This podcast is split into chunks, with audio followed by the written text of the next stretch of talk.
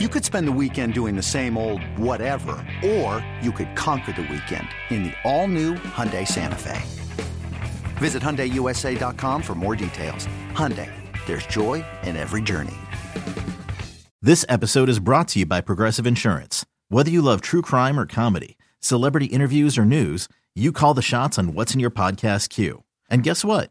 Now you can call them on your auto insurance too with the Name Your Price tool from Progressive. It works just the way it sounds. You tell Progressive how much you want to pay for car insurance, and they'll show you coverage options that fit your budget. Get your quote today at progressive.com to join the over 28 million drivers who trust Progressive. Progressive Casualty Insurance Company and Affiliates.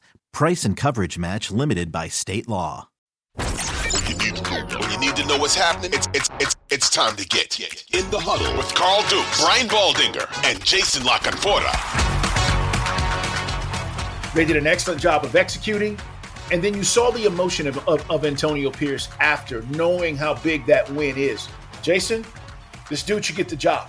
He should get the job. And if they screw this up, I know for a fact you and I are going to be on here and Baldy talking about how the NFL, again, this is a disparaging moment for African American coaches and assistant coaches to get opportunities when they put in the time and the work and they deserve it and then they get over overlooked. There's no reason Antonio yeah. Pierce shouldn't get this job look, we want to talk about feckless, pathetic ownership. You got it there, right?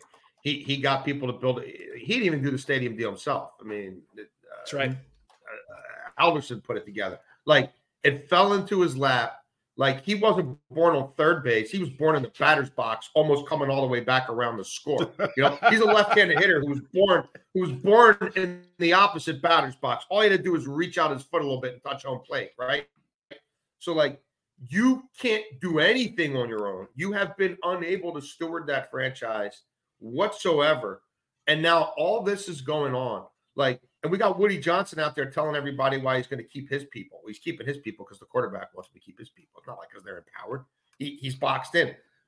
You, Mark Davis, by the time this podcast hits, you should have already come out and said, we've offered Antonio Pierce a you know a three year contract extension to remain our head coach. Like, because if you were not to do that, if you go on a wild goose chase and end up hiring some Bobo because you'll hire some Bobo, that is not only um, a slap in Antonio Pierce's face, it would be a direct repudiation of every signal your locker room is sending you.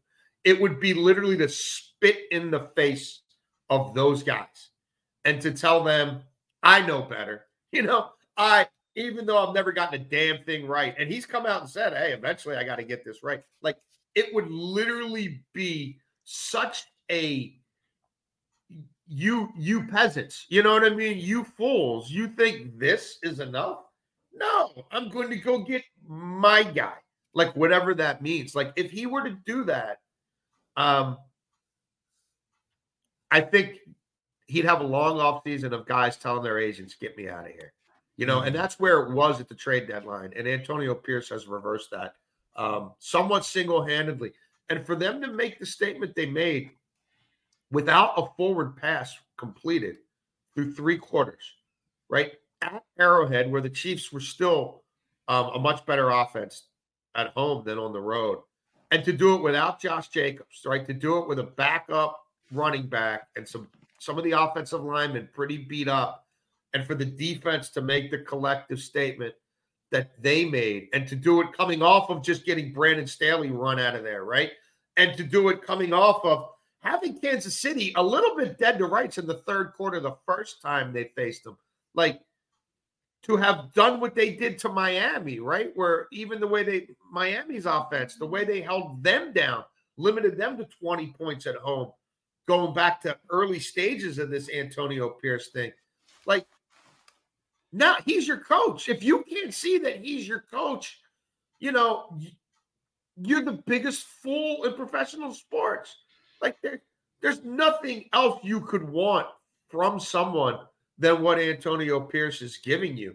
Um, the, and and look, you said it that there is uh it's not a fair fight for for coaches of color in this league. It's just not, never has been.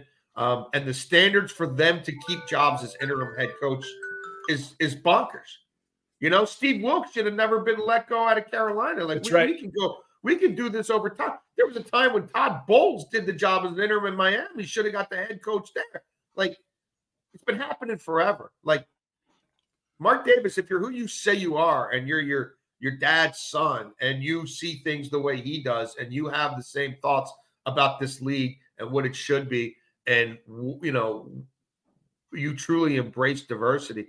Like for all those reasons, yeah. And even if you didn't believe in any of that, if you knew an iota about football or team building or um, men and leadership, and then you would just th- this is over. This is your guy. You found your guy. Now go lock him up. That's all there is to it. It's in the huddle, guys. Follow us in the huddle pod on YouTube. Of course, like us, subscribe, and make sure you don't miss an episode. Jason La Canfora, Carl Dukes, Baldy will be with us on Thursday. Let's talk about the other game. in which uh, a, a guy gets benched, and you know, you say, "Was this the right decision?" All of a sudden, say what you want. The Giants got life in this game. Now they lose to Oh, the yeah. Eagles 33 25, but Tommy DeVito gets benched, and everybody's going, okay, well, is this desperate? No, I actually like the move by Brian Daboll because you know what? You've got to give your guys a chance. Yes. They didn't do anything in that first half to, to, to move the football, to even getting the scoring position. But two things here, Jason. One, the Eagles in the three game skid. And two, is the DeVito thing over? Yeah, no, it, it's over, and it was cute, and it ran its course. And look, they they got some things going in Wildcat. DeVito thing is somewhat. It's never going was going to be that sustainable, but it, remains interesting when it unlocks new things in the run game. But when he stopped looking to run, and which he didn't really run at all, you saw Tyrod Taylor came in who doesn't want to run, but there were these opportunities to just take off and go with how that defense was playing. And for DeVito not to exploit that, and then Tyrod Taylor comes in and it's 21 yards here and 15 yards there to extend drives with his legs. It's like, what the hell was DeVito looking at? Like that should have been his wheels are his best asset. Um, and they didn't lean into the Wildcat stuff as much as I thought they would. And they had really no semblance of a downfield passing game. So no, they they it started drying up in New Orleans and it continued and bled into the first half of this game. And yeah, you saw the throws that Taylor makes, the ball placement accuracy, um, you know, understanding when you throw a jump ball, how to sort of throw it and give your guy the best chance to go up and Yeah. get it. It's just a whole different scale and magnitude of quarterbacking. And they, they started scoring points when he came in the game. And he should be their quarterback from here on out. You, you got enough of a look at DeVito to see that, you know, he's he's a, a still a developmental guy. You know, if you want to keep him in your room as your scout team guy or whatever. But whether they bring Daniel Jones back, whether they trade up to draft somebody, whatever they do, um, I don't think you're looking at. You shouldn't be looking at DeVito as somebody who's competing for a starting spot. So, you know, and really, look, the Eagles, good for them. They had to find a way to win a football game. You know, they, they had to make a little bit of a statement um, about their ability to be somewhat balanced offensively, and they were. Now we got to see them do that against much better defenses, and you know, perhaps do it on the road, which is a different story.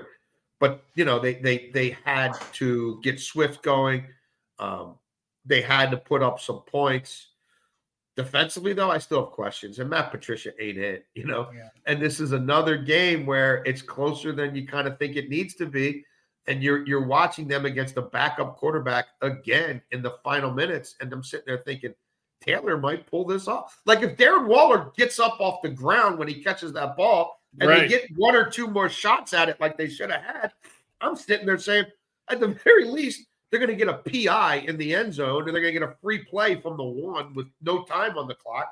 And, you know, they might be able to send this thing to overtime with a touchdown and a two point conversion. So I still have major questions about them defensively.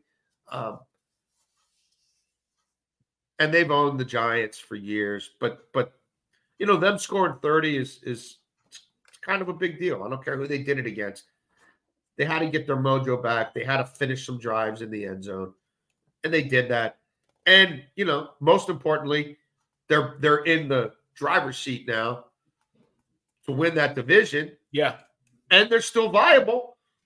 Again, like if San Francisco, if Purdy's banged up and Trent Williams isn't playing football, like they're not going to lose to Washington, but it, it, it, you know it, it'll be interesting.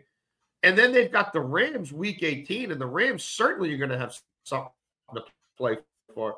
Like if I'm Detroit and Philadelphia, I'm I'm feeling like that. One, I got to approach the rest of this season like we could get home field. We need to play our asses off these next two weeks because San Francisco might slip up again. We might be able to get home field.